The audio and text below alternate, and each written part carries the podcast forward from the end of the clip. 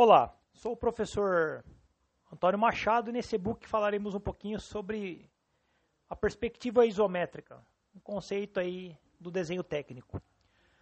Quando olhamos para um objeto, temos a sensação de profundidade e relevo. As partes que estão mais próximas de nós parecem maiores e as partes mais distantes aparentam ser menores. A fotografia mostra um objeto do mesmo modo como ele é visto pelo olho humano pois transmite a ideia de três dimensões: comprimento, largura e altura. O desenho, para transmitir essa mesma ideia, precisa recorrer a um modo especial de representação gráfica, a perspectiva.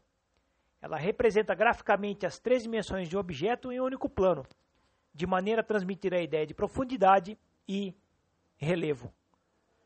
Nós temos alguns tipos de perspectiva, né, que é mostrado aqui no e-book. Perspectiva cônica, cavaleira e a isométrica. Nós trabalharemos, claro, com a isométrica. Cada tipo de perspectiva mostra o objeto de um jeito. Comparando as três formas de representação, você pode notar que a perspectiva isométrica é a que dá a ideia menos deformada do objeto. Isso quer iso né, quer dizer mesma, né, e métrica quer dizer medida.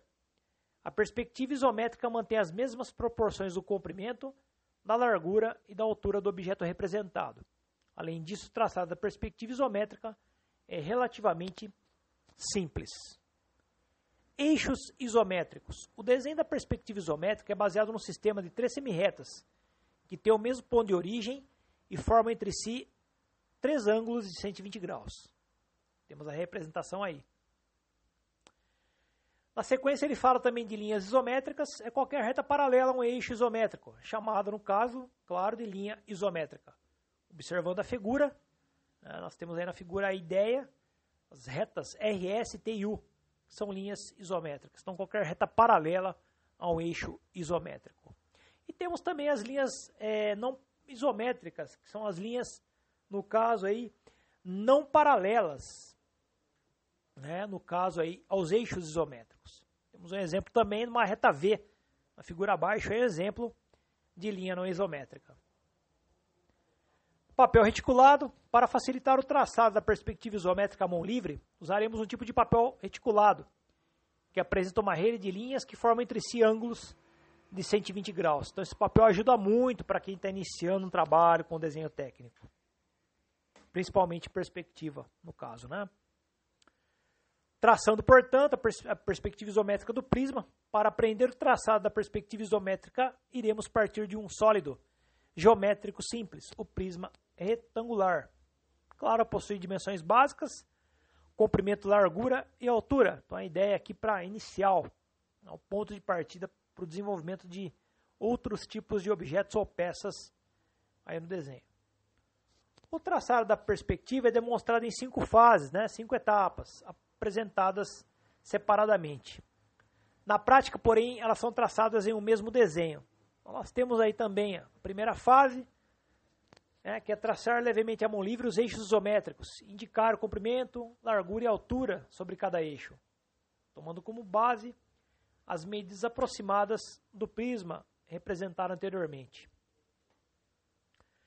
Segunda fase, a partir dos pontos onde você marcou o comprimento e a altura, trace duas linhas isométricas. Assim ficará determinada a face da frente do modelo. Tem toda a ideia e toda a etapa, né? Sendo colocada aí. Também a terceira fase, trace agora duas linhas isométricas a partir dos pontos onde foram marcados, onde você marcou o comprimento e a largura. Assim ficará determinada a face superior do modelo. Quarta fase, finalmente, você encontrará a face lateral do modelo. Para tanto, basta traçar duas linhas isométricas a partir dos pontos onde indicou a largura e a altura, onde foram indicados, né? Largura e altura. Quinta fase, conclusão, apague os excessos das linhas de construção, isso é, das linhas e dos eixos isométricos que serviram de base para a representação do modelo. Depois, é só reforçar os contornos da figura está concluído o traçado da perspectiva isométrica do prisma retangular. Na sequência, nós temos também a perspectiva isométrica de modelos com elementos paralelos e oblíquos. A forma do prisma com elementos paralelos deriva do prisma retangular. Por isso, o traçado da perspectiva do prisma com elementos paralelos parte da perspectiva isométrica do prisma retangular, ou prisma auxiliar. Nós temos aí um prisma com rebaixo, elemento paralelo e também, inicialmente, comprimento, largura e altura. Então, a primeira fase esboça a perspectiva isométrica do prisma, utilizando as medidas aproximadas de comprimento, largura e altura do prisma com rebaixo. Segunda fase, na face da frente, marca o comprimento e a profundidade do rebaixo e trace as linhas isométricas que o determinam. Terceira fase, trace as linhas isométricas que determinam a largura do rebaixo. Note que a largura do rebaixo coincide com a largura do modelo. Quarta fase, complete o traçado do rebaixo. E a quinta e última conclusão, né, finalmente apague as linhas de construção e reforce os contornos do modelo. Temos também na sequência perspectiva isométrica de modelos oblíquos. Os modelos prismáticos também podem apresentar elementos oblíquos. Esses elementos são oblíquos porque têm linhas que não são paralelas aos eixos isométricos. Nas figuras anteriores, os segmentos de reta B, CD, EF, GH, IJ, LM, NO, PQ e RS não são linhas isométricas que formam os elementos oblíquos.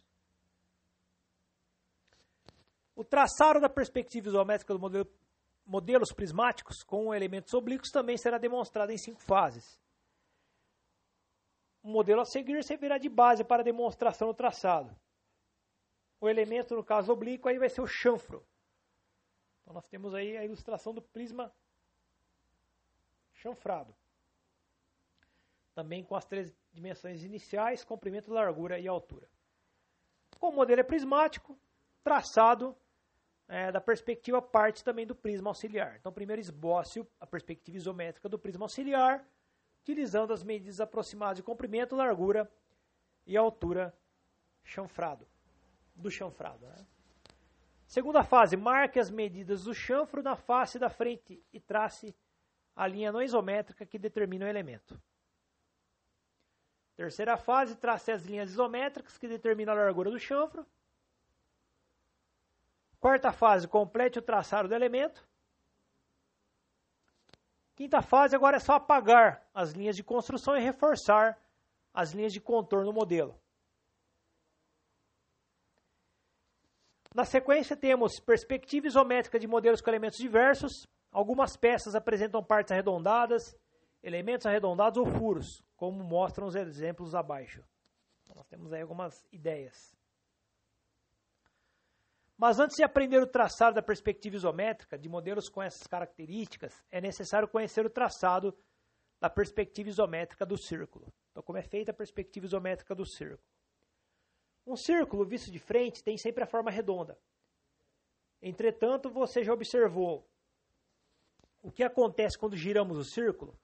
É isso mesmo. Quando imprimimos, imprimimos né, um movimento de rotação ao círculo, ele aparentemente muda, pois assume a forma de uma elipse. Então está aí a ideia do círculo e depois da elipse. O círculo representado em perspectiva isométrica tem sempre a forma parecida com uma elipse. O próprio círculo Elementos circulares ou partes arredondadas podem aparecer em qualquer face do modelo ou da peça e sempre serão representados de forma elíptica. Temos aí o quadrado auxiliar. Para facilitar o traçado da perspectiva isométrica, devemos fazer um quadrado auxiliar sobre os eixos isométricos da seguinte maneira. Então é mostrado aí para nós também ideia A, B e C também as etapas, né? traçando a perspectiva isométrica do círculo. O traçado é, da perspectiva isométrica do círculo será demonstrado em cinco fases também. Neste exemplo, vemos o círculo de frente entre os eixos Z e Y. Então, a primeira fase, trace os eixos isométricos e o quadrado auxiliar. Segunda fase, divide o quadrado auxiliar em quatro partes iguais. Terceira fase, comece o traçado das linhas curvas, como mostra a ilustração. Quarta fase, a conclusão, apague as linhas de construção e reforce o contorno do círculo. E a quinta fase, complete o traçado das linhas curvas.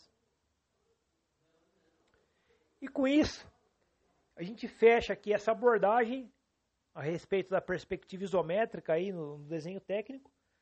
Espero que tenham gostado. Muito obrigado e até a próxima.